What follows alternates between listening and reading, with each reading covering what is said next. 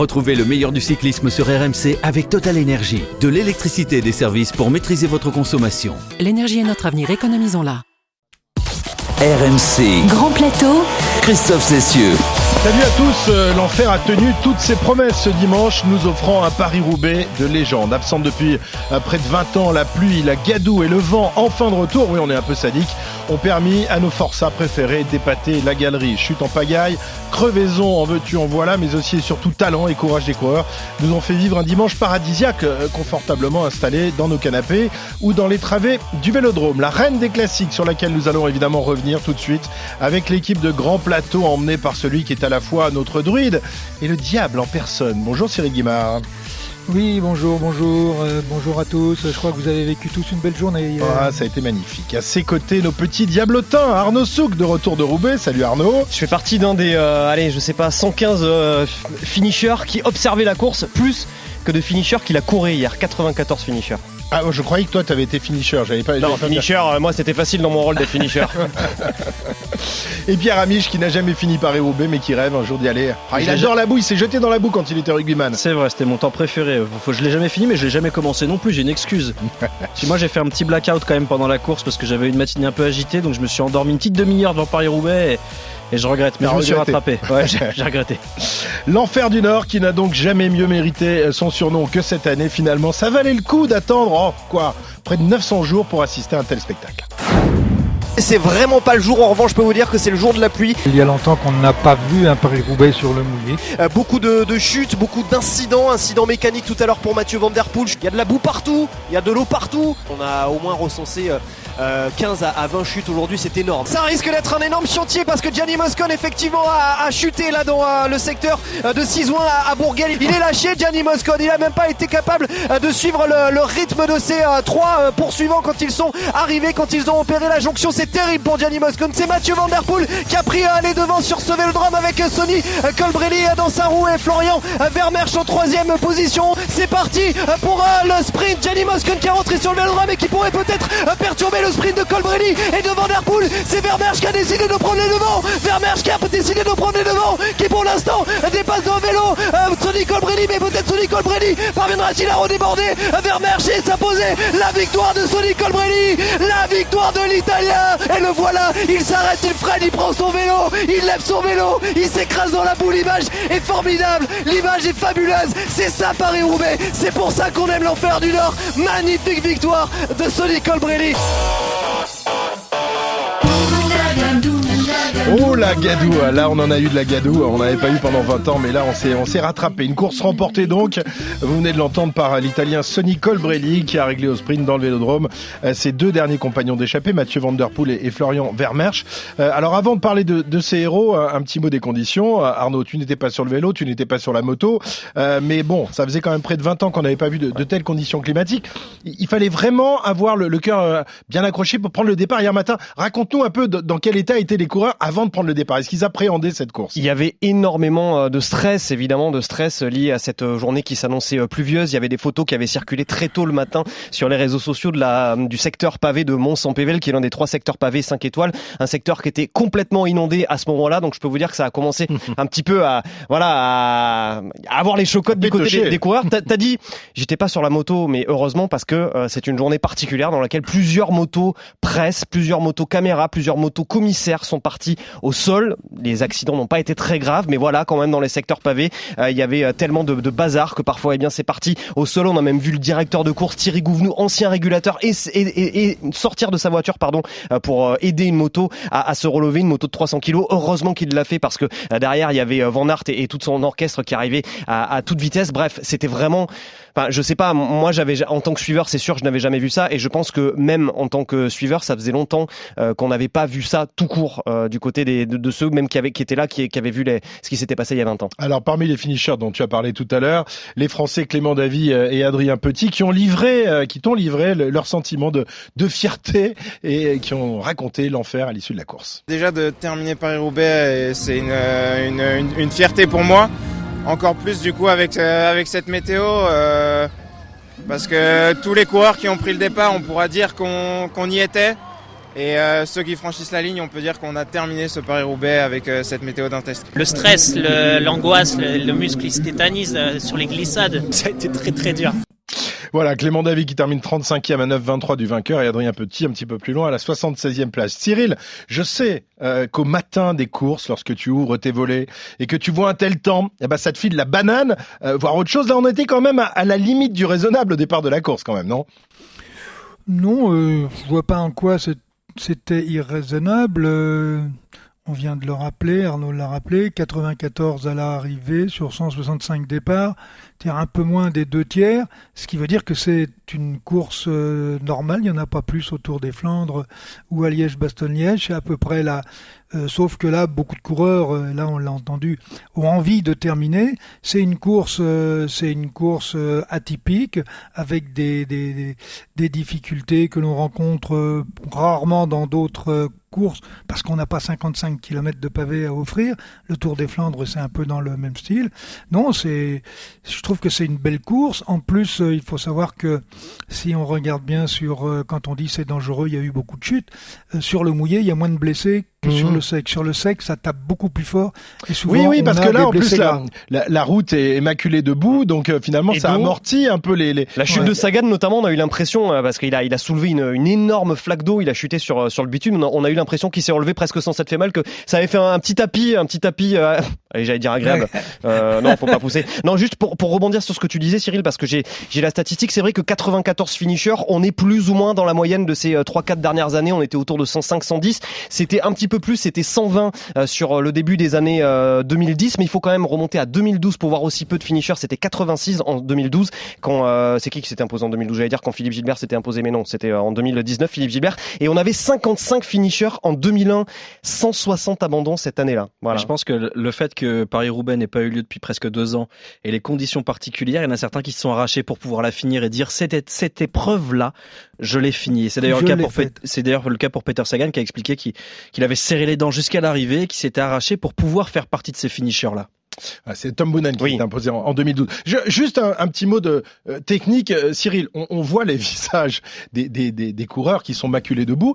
Comment font-ils pour euh, arriver à ouvrir encore les yeux euh, quand tu prends des, des, centimètres et des centimètres de boue dans les yeux? Est-ce que tu, ils ont tous des lunettes euh, ou est-ce que tu, tu peux oui, t'essuyer une partie des yeux quand même? Enfin, oui, ils, ont tu... ils, ont, ils, ont, tous des lunettes. Hein. Ouais. À notre époque, on n'avait pas de lunettes, mais à leur époque, ils en ont.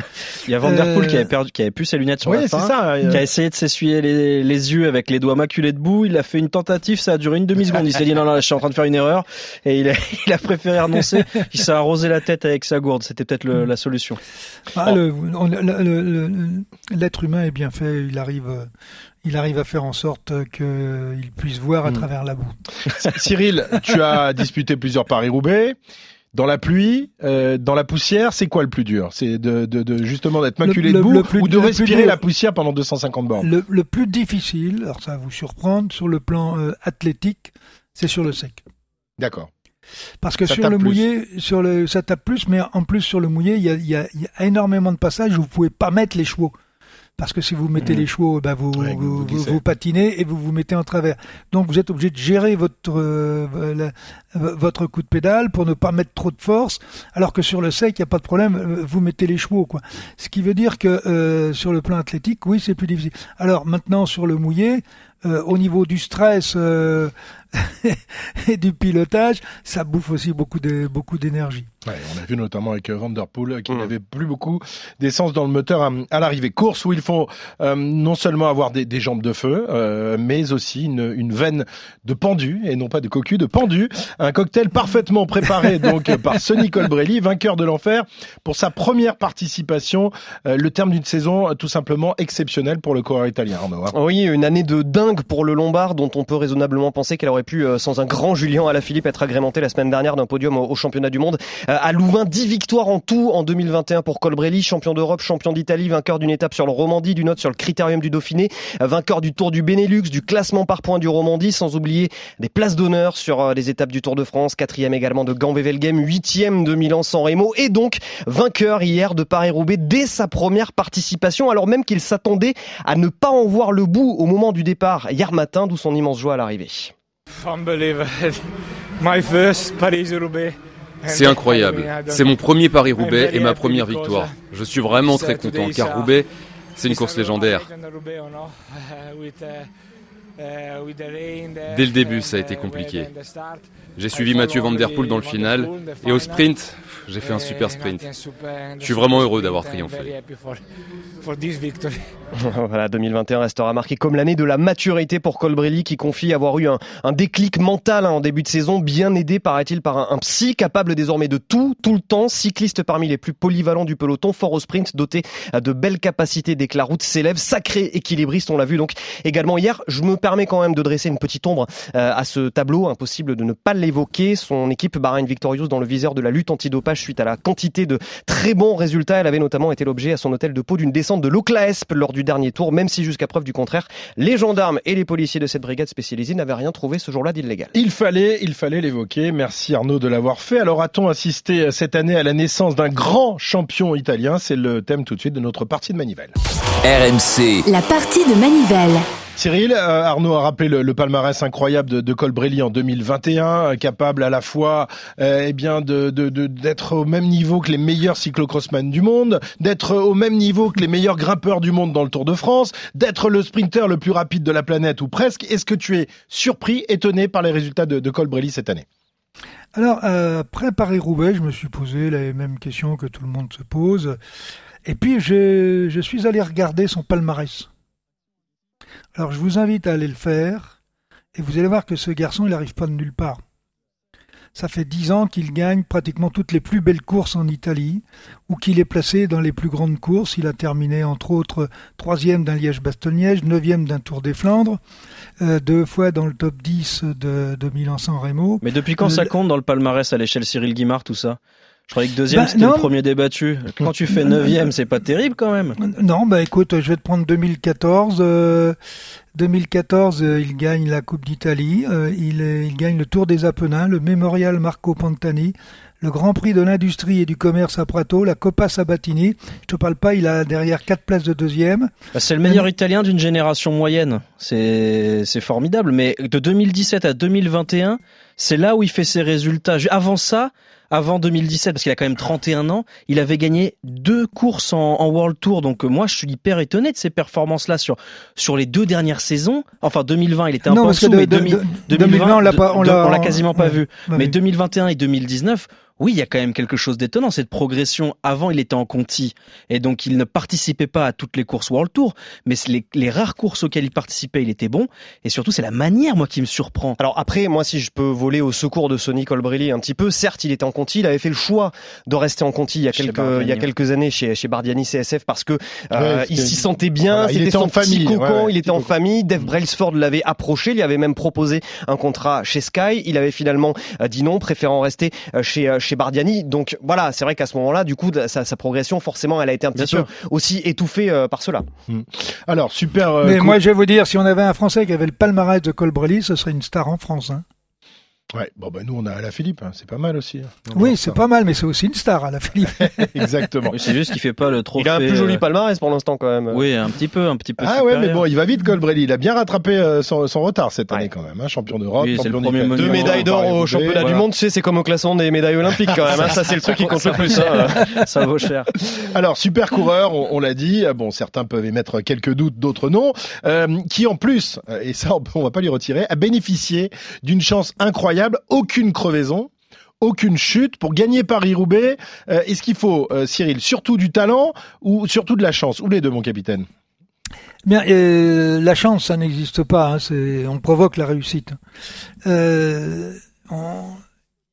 on ne crève pas, quand on ne chute pas, ça veut dire qu'on est très fort. Ça veut dire qu'on est lucide tout le temps. À aucun moment on se déconcentre et qu'on choisit toujours le bon passage. Euh, je me souviens d'une année, euh, vous aviez Eric euh, Roger de Vlaming sur, Paris-Roubaix. Sa voiture était dernière. Et il est parti avec des, boyaux de route, pas des boyaux, vous savez, avec les boyaux spécifiques pour Paris-Roubaix. Il a gagné, il a jamais crevé, il a jamais chuté. Pratiquement, de Vlaming chutait jamais. Et ne crevait jamais sur Paris-Roubaix. Donc c'est pas par hasard. Et on le retrouve à l'arrivée, c'est sûr, il n'a pas fait de poursuite, euh, il n'a pas été blessé dans ses chairs, euh, il a juste euh, un moment ou deux fait des gros, des gros travers, mais il est resté sur le vélo.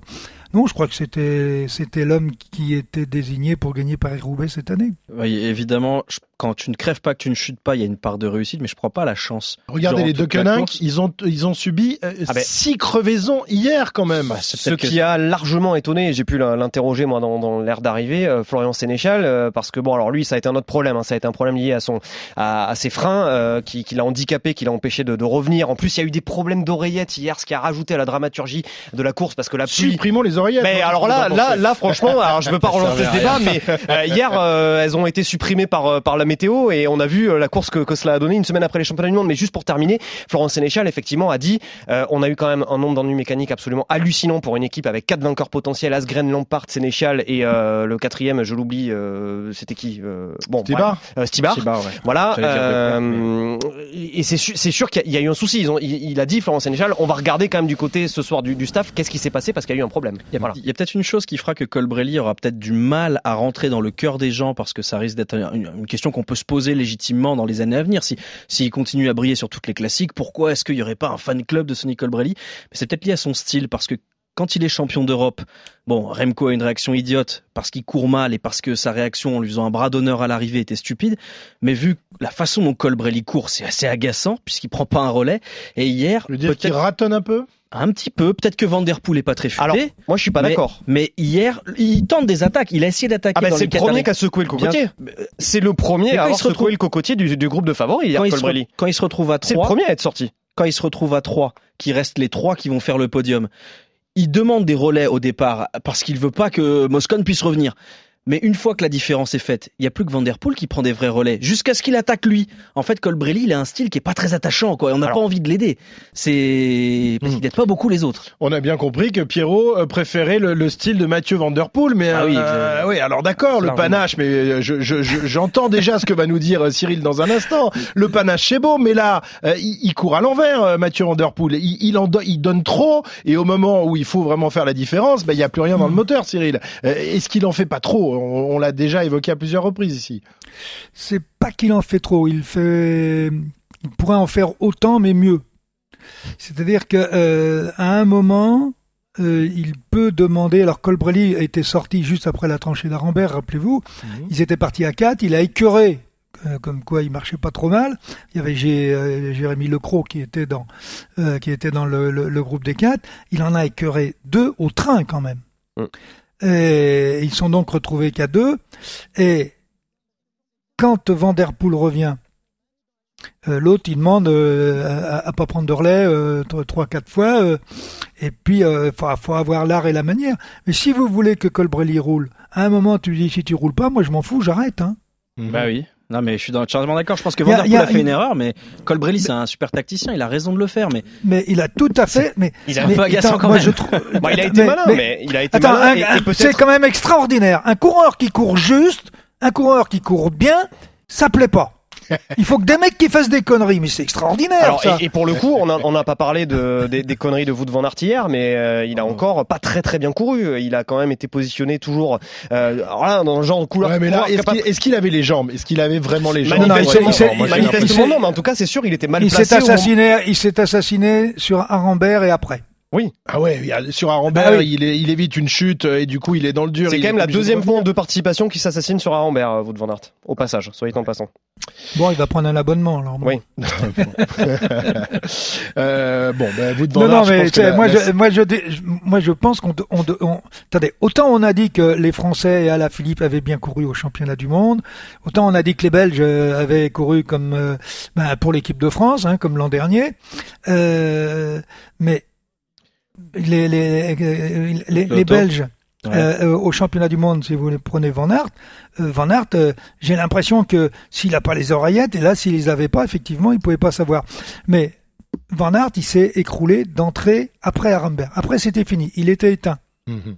Mais je pense que depuis un moment, il est un petit ton en dessous. Ah oui, la saison a été longue. Il est là depuis euh, depuis le début. Il a brillé tout au long de la saison. Bah là, il trois étapes sur le tour. Ouais, pour le Ventoux Champs Élysées contre la montre. Hein. Alors, on prend on prend aussi. Hein.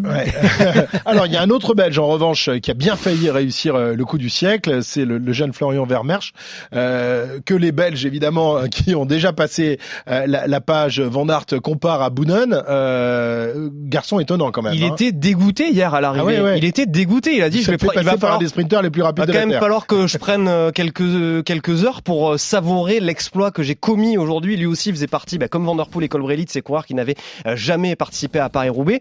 il était dégoûté d'avoir terminé second, de pas avoir gagné. Alors juste deux, deux petits éléments parce que c'est un coureur qui est, qui est tout jeune qu'on va forcément apprendre à découvrir, qu'on avait vu au, au Mondiaux U23 où il avait terminé troisième sur le podium donc du, du contre-la-montre junior, ce dont Cyril Guimard avait parlé dans le direct hier. C'est un garçon manifestement plein de talent qui par ailleurs est étudiant en histoire géo à l'université en Belgique et mieux que ça, qui est carrément conseiller municipal, enfin conseiller communal dans la ville de Locristi en Belgique, qui est quand même une municipalité de 20 000 habitants. Donc voilà, c'est un garçon aux multiples facettes. Les jambes et la tête bien faites. Voilà, les jambes et la tête bien faites, exactement. Bon, même si là, il a dit, je vais peut-être prendre un petit peu de recul sur, euh, au moins sur les études. Sur le sur le podium, il regarde le pavé de de Colbrelli avec, avec, envie, avec, ouais. envie, avec appétit. Mais on je pense ce garçon. on le reverra, Cyril. C'est la hein, très belle a... formation de l'auto-soudal aussi. Hein. Oui, alors euh, on le reverra, mais pour moi, l'homme de la course hier, c'est lui. N'oubliez pas qu'il part au 30e kilomètre dans l'échappée de, de, de 29. Ouais, c'est énorme ce qu'il fait hier. Euh, ils arrivent sur les pavés au secteur 26, euh, ils sortent à 4. Avec euh, qui est-ce qu'il y avait avec eux? Il y avait euh, zut. Bah, il y avait Moscone. Euh, a... Non non non non, il Attends. sort du groupe de Moscone. Non, non, il sort, il sort du groupe de Moscone et il est avec euh, Walchild oui. et, euh, et, Luc, et Lucro. Ils se retrouvent qu'à deux au, au, secteur 25.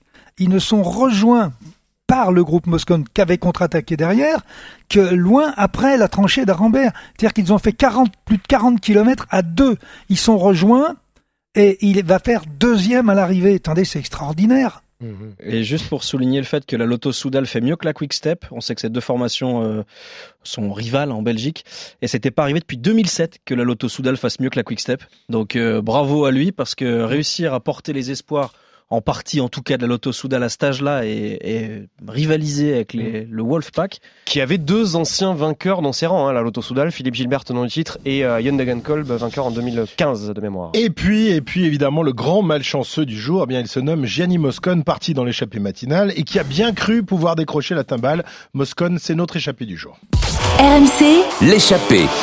Gianni Moscone qui a réalisé hier un, grand numéro avant donc d'être frappé par la malchance, crevaison, euh, ennui mécanique, chute, euh, tout ça euh, lui a fait perdre la belle avance qu'il possédait sur le groupe Van Aert Colbrelli. Sans cette guigne, il était sans doute parti pour pour décrocher la plus belle victoire de sa carrière. Gianni Moscone, sacré coursier, mais garçon à la très mauvaise réputation. Un succès hier n'aurait pas réjoui grand monde. Faut dire, euh, Pierrot, qu'il avait jusque-là accumulé plus de mauvais gestes que de grandes courses. Hein. Eh ben oui, avec Moscone, on touche, on touche du doigt ce que le cyclisme fait parfois de, de pire. Hein. Rappelez-vous, Tour de Romandie 2017, à l'arrivée, il tient des, des, propos racistes à l'encontre de Kevin Reza.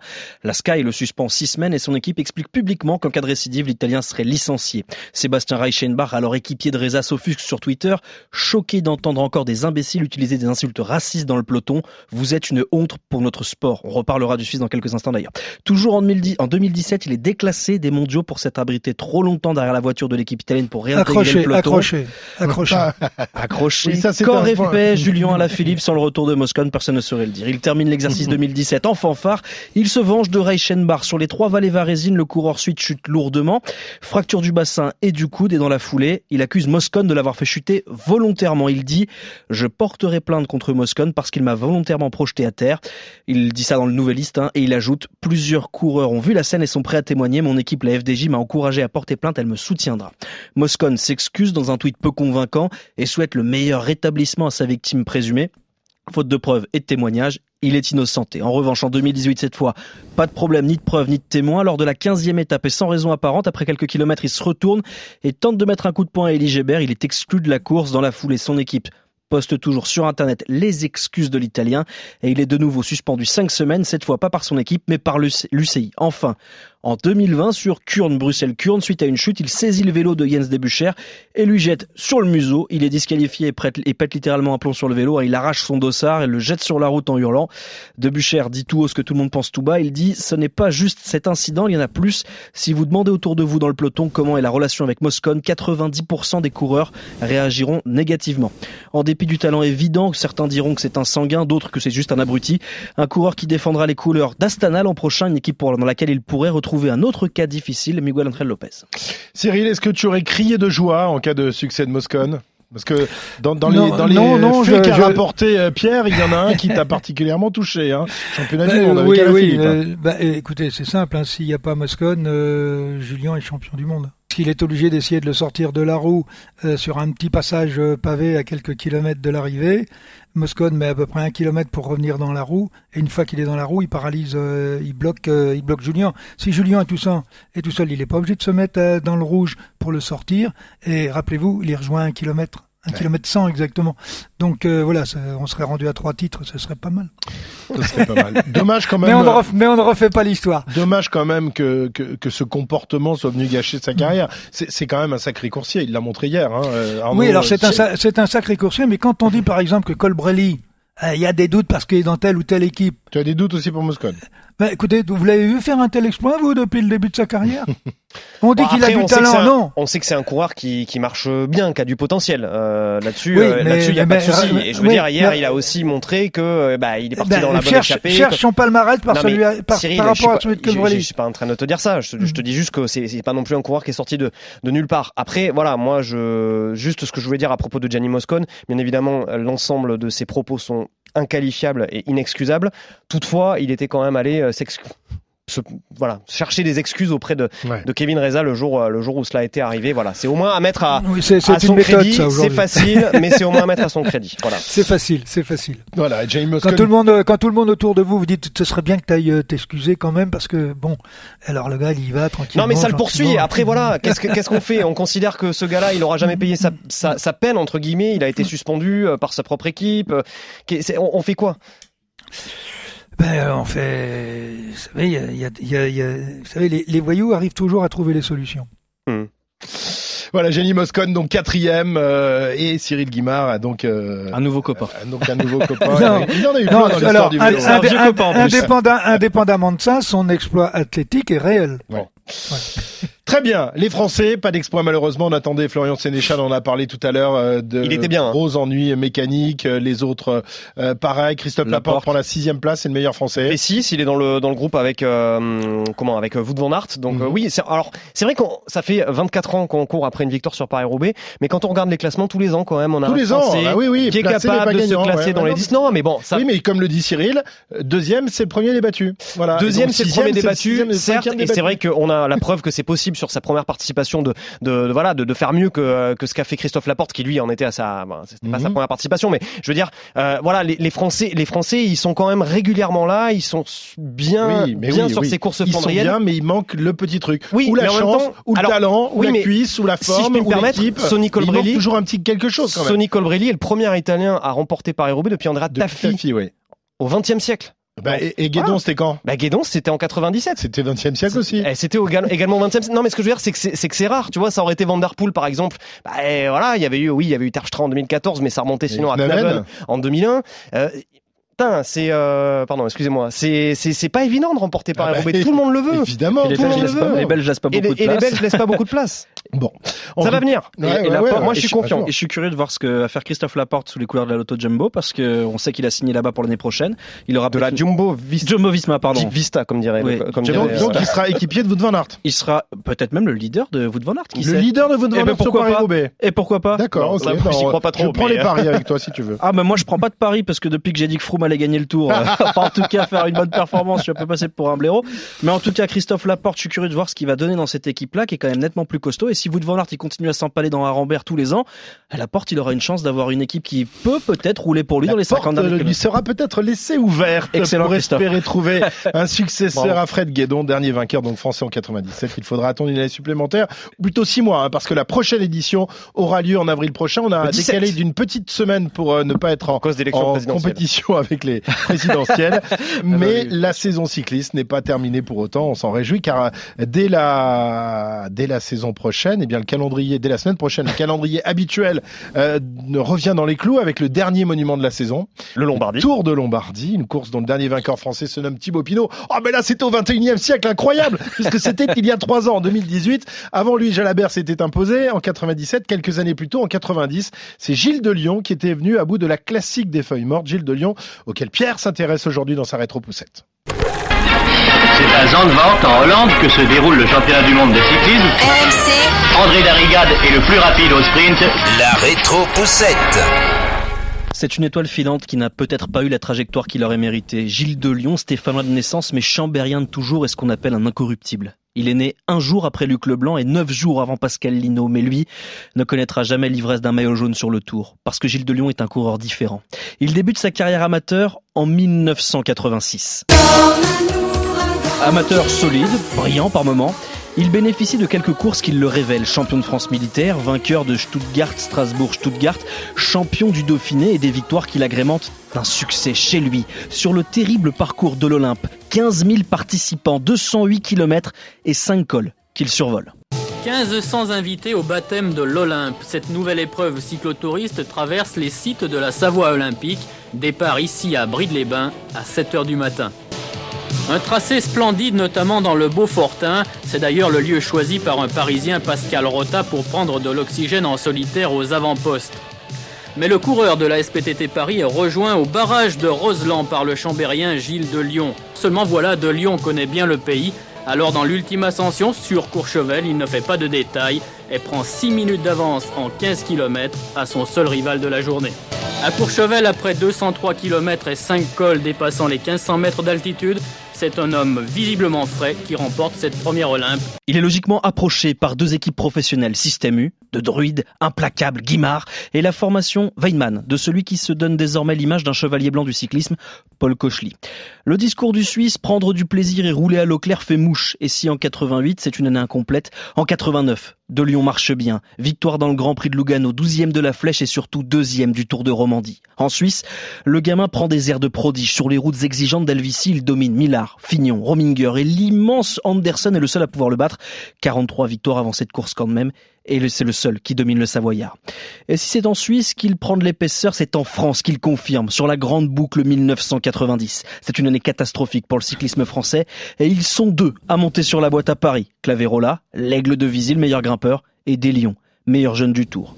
Grimpeur de talent, il va le confirmer, toujours en 90, mais cette fois en Italie. Sur la classique des feuilles mortes, De prouve qu'il n'est pas qu'un grimpeur. C'est un coureur génial, assez bon en tout cas pour arracher un monument.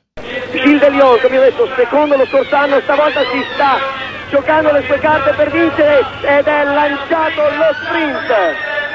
Motte, poi Pascal Richard al centro in ultima posizione Miller ed è Richard davanti a tutti, Pascal Richard lo affianca De Lione, De Lione ed è Gilles De Lione, Pascal Richard, Charlie Motte, Robert Miller e quindi è Ciave, bene, ancora una volta due corridori della stessa squadra dell'Helvetia ai primi due posti. Il boucle cette saison 1990 avec un bilan peu commun. Victoire sur le Tour de Lombardie, deuxième du Critérium International, troisième de Milan-San Remo, troisième de Tirreno, cinquième de la Coupe du Monde. Il n'a que 24 ans. Mais c'est déjà presque la fin. Parce que de Lyon, c'est l'homme qui a dit non. Non au dopage, non à l'EPO et probablement non à une carrière heureuse. Derrière, il ne gagnera plus. La génération qui arrive emporte tout et de Lyon est résigné. En 91, saison pas blanche, mais saison vierge. Début 92, pas mieux. Et seul un éclair vient rappeler que De Lyon n'est pas encore mort. Tour de France 92, septième étape. Gilles De Lyon décide de faire l'effort. Tebaldi joue au plus fin. Stéphane Roche choisit de démarrer de très très loin. Pourvu que ce ne soit pas un péché d'orgueil pour lui. Derrière, que se passe-t-il? Herman, Tebaldi est battu. De Lyon doit absolument tout de suite sauter Stéphane Roche et partir. Gilles de Lyon bien protégé dans la route Stéphane Roche. Stéphane Roche de Lyon, de Lyon l'extérieur. Encore une victoire française. Étonnant. Gilles de Lyon, la renaissance. Ici à Valkenbourg. Premier de Lyon. Deuxième Stéphane Roche. Je suis surpris d'avoir gagné. C'est fantastique parce que vraiment je me sentais pas bien. Et Tebaldi, j'ai vu qu'il était pas trop bien. J'ai attaqué. Je suis revenu sur Herman. Puis quand je suis revenu sur Yermak, je me suis dit c'est pas possible, je vais gagner. Et puis voilà. Innocent même dans la victoire. Cette fois, c'est terminé. Il ne remportera plus aucun succès majeur après ça. Sa carrière, le après sa carrière, le Savoyard parlera et fera le procès du vélo qu'il ne comprend plus. Dans Cyclisme International daté de janvier 97, il lâche. Je ne vois pas l'intérêt de gagner, complètement allumé. Ni quelle fierté on peut en tirer. Je suis très attaché à cette notion de pureté du sport, sans laquelle il n'y a plus de beauté du geste et plus d'héroïsme. Les pros doivent être irréprochables. La fin ne justifie pas les moyens. Ce n'est pas vrai. Une Van Bruggen, courageux président de l'UCI, lui répond dans l'équipe, toujours en 97. Je ne suis pas impressionné par les témoignages des coureurs comme De Lyon ou Aubry, qui sont déjà en fin de carrière, qui ne peuvent plus suivre le peloton. Je trouve ça lâche, je n'ai pas d'autre mot. Verbruggen, l'autruche hollandaise fermera les yeux jusqu'à son départ de l'UCI en 2005, en pleine époque Armstrong. Le tricolore lui raccrochera à l'âge de 30 ans. Il avait peut-être dans les jambes une carrière exceptionnelle, il se contentera d'être une exception au cœur des années EPO. Gilles a des tripes et un cœur de lion, évidemment.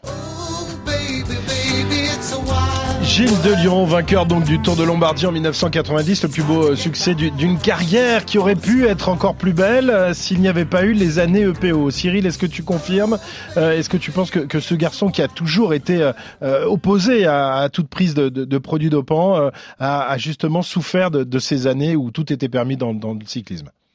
Alors, vous savez que je connais bien Gilles Delion parce que je l'ai quand même eu dans mon équipe, l'équipe mhm. Castorama.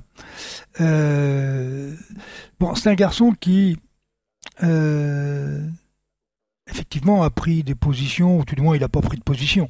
Euh, il a continué à faire le vélo comme il avait envie de le faire. Et c'est vrai que son potentiel euh, aurait dû lui permettre de faire une autre carrière euh, est-ce qu'il a été inhibé par euh, par toutes ces par tous ces problèmes? Parce que 93-94 ça veut dire que euh, le PO commençait à arriver dans le peloton et à partir de 95-96 il était il était généralisé. Bon, il a il a fait un choix. moi, je sais que j'en avais longtemps parlé avec Paul Kochlik, qui était son son mentor, et on n'arrivait pas à trouver de solution pour faire en sorte que il, il ait véritablement l'envie de continuer. Donc il a, ben, il a fait ses choix. Euh, je pense que c'est des, c'est des choix qui l'ont vraisemblablement rendu heureux beaucoup plus que s'il avait dû essayer de jouer, euh, de jouer avec le, le, jus d'orange de Ferrari. Le, jus d'orange de Ferrari contre contre Leclerc de, de Paul Koechli. D'ailleurs, lui a dit, d'ailleurs, il n'a pas été rancunier parce que si après sa carrière, il a tenu des positions très sévères envers bah, ses anciens collègues et puis le cyclisme globalement. Il a jamais dit que c'était à cause du dopage qu'il mmh. faisait plus de résultats. Il disait je suis plus en forme, je voilà c'est peut-être moi le problème. Et ça c'est c'est incroyable parce qu'il aurait très bien pu se réfugier derrière le dopage pour expliquer tout ça et il l'a pas mmh. fait. Non mais il, il a raison de, de le dire. Le problème, c'est moi, c'est-à-dire qu'à un moment, il a perdu le, il a perdu l'envie, il a perdu le désir. Euh, à partir de ce moment-là, vous vous entraînez moins bien, vous vous faites moins mal à l'entraînement, vos résultats, bon, ou vos performances, sans parler des résultats, euh, sont moins bonnes, vos sensations sont moins bonnes, et à un moment, et à un moment, ben, vous, vous n'êtes plus. Oui, quand vous, décrochez dans la tête, évidemment, les, les jambes ont du mal à suivre. La, la, semaine prochaine, on comptera à nouveau sur un Français, un double champion du monde, qui étreindra son deuxième maillot arc-en-ciel euh, pour remporter cette classique des feuilles mortes. Euh, Alaf est-il taillé pour remporter la, la, le Tour de Lombardie, messieurs, rapidement, un avis euh, La réponse est positive. La réponse est positive, oui, mais je sais, toi, dès qu'on te dit à Philippe... Mais tu m'aurais posé la question pour Paris-Roubaix, je t'aurais dit la réponse est négative, mon cher Christophe. Là, je te dis la réponse est positive. Voilà. Est-ce qu'il a pas trop fêté son maillot arc-en-ciel? Tu veux que je te dise ce qu'il a fait ce week-end pendant Paris-Roubaix Il a pouponné. Ah d'accord. Bah, il a pouponné, il était tout seul à la maison avec le petit Nino. Eh ben c'est très ah, bien. T'es passé à la maison le soir Oui, je suis passé à la maison le soir. oui, pendant que Madame était sur euh, du journalisme indépendant, voilà. Pierrot, t'y crois? Oui, enfin, il a les qualités. Après, est-ce qu'il aura la forme? J'en sais rien, mais oui, il a les qualités pour pour la remporter un jour. Cyril? Bien, euh, les qualités pour la remporter, oui, ça c'est évident. Il a déjà terminé deuxième, je crois. Hein. Euh, le problème, c'est qu'Evra qu'il batte euh, Roglic, Colbrelli, Remco. Ah, il y a du monde. Ah, il y a du monde. Ça va être une magnifique course qu'on suivra évidemment ce week-end sur RMC. Tout de suite la flamme rouge. Bah oui, oui, oui, on est pressé. Dépêchez-vous. La flamme rouge. Et à la flamme rouge, attaque monstrueuse de Primoz Roglic. Le Slovène saute dans la roue de Remco et va contre-attaquer dans la dernière montée du Tour d'Emilie. Il écrase les pédales jusqu'à l'arrivée dans les pentes à 10% sans jamais avoir l'air de forcer. Image saisissante sur Twitter. Romain Bardet reste sans voix et pose la question qui fâche. Je cite quand je vois ces images du Tour d'Emilie, une de mes courses préférées, j'ai pas l'impression d'avoir monté le même San Luca. C'était du MotoGP cette année?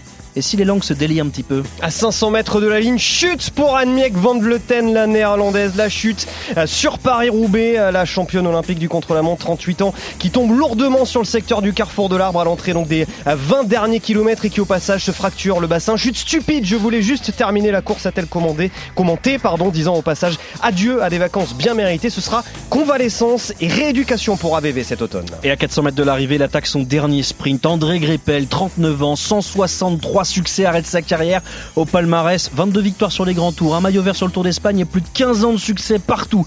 Surtout, le meilleur surnom de sa génération, le Gorille de Rostock. Oh L'Allemand ne rattrapera donc jamais de Vlaminck, Von Lod ou Cipollini, mais il reste le cinquième coureur le plus victorieux de l'histoire, de longueur devant son adversaire de toujours, Mark Cavendish. Et puis juste après euh, la ligne d'arrivée, après l'échec des mondiaux de Louvain, les Belges lavent leur linge sale en famille, en public justement plutôt ces derniers jours. Et la fracture donc entre les pro Van Aert et les pro Evenpool s'agrandit encore un petit peu. Le jeune Remco, questionné à la télé belge, estime qu'il aurait pu gagner les mondiaux, il avait les jambes, mais que ce qu'on attendait de lui n'était pas très clair. Réponse de Van Aert juste avant Paris-Roubaix à son jeune compère. Je m'attendais aux critiques, mais je ne pense pas que ça soit malin de remettre de l'huile sur le feu. Je regrette ses propos peu intelligents de Remco. Voilà qui annonce de belles empoignades dans le futur. Oh, une mani- un magnifique dernier kilomètre, ça va être difficile de, de- de désigner le vainqueur. Il y a une photo finish là, Cyril. C'est toi qui vas être obligé de développer la photo. Oui, parce que c'est quatre, euh, quatre sujets euh, de, de, de grand, de grand Grand intérêt. intérêt. Euh, Tour d'Émilie, euh, oui. euh, bon, je pense que moi je vais quand même revenir sur Remco et, et, et van Aert, dans la mesure où c'est un feuilleton qui vient de commencer.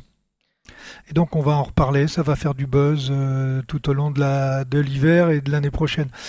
C'est un sujet qui sera vendeur. Ouais. Je porte Ah. réclamation quand même parce que ça fait trois victoires d'affilée pour euh, pour Arnaud Souk. Je me demande si les- le, le commissaire n'est pas légèrement. euh, Alors attends, Je pense qu'il faudrait faire une descente de Leclerc. Voilà. Faites des descentes de Leclerc si vous voulez sur- dans, dans les messages. Moi, j'envoie des messages à Cyril Guimard à la TOC. Il me répond jamais. Voilà. Alors bon, ça veut si pas vous dire, ça veut ça pas dire qu'il pas tes virements. Oui, ça veut rien dire ça. Justement. Très bien, messieurs, merci beaucoup. On se retrouve évidemment la semaine prochaine. On débriefera ce Tour de Lombardie, la Et dernière grande épreuve de. de Et de Paris la- Tour. Et Paris Tour. Évidemment. Tu seras où toi? Au Lombardie ou à Je serai à Tours. Tu seras à Tours. Mais oui, pour mon plus grand bonheur, j'adore Paris Tour. La nouvelle version de Paris Tour Ouais. avec ses chemins de vigne qui font hurler les coureurs tous les ans. Tiens, tiens. Ah, par contre, ils hurlent pas pour Paris-Roubaix. C'est bizarre ça. Et RMC radio officielle de Paris Tour. Voilà, c'est samedi pour le Tour de Lombardie, dimanche pour Paris Tour, les deux classiques des feuilles mortes. Deux classiques pour le prix d'une, ça ça vaut le coup et on en parlera la semaine prochaine en grand plateau. Bonne semaine et à lundi prochain. Retrouvez le meilleur du cyclisme sur RMC avec Total Énergie. De l'électricité et des services pour maîtriser votre consommation. L'énergie est notre avenir, économisons-la.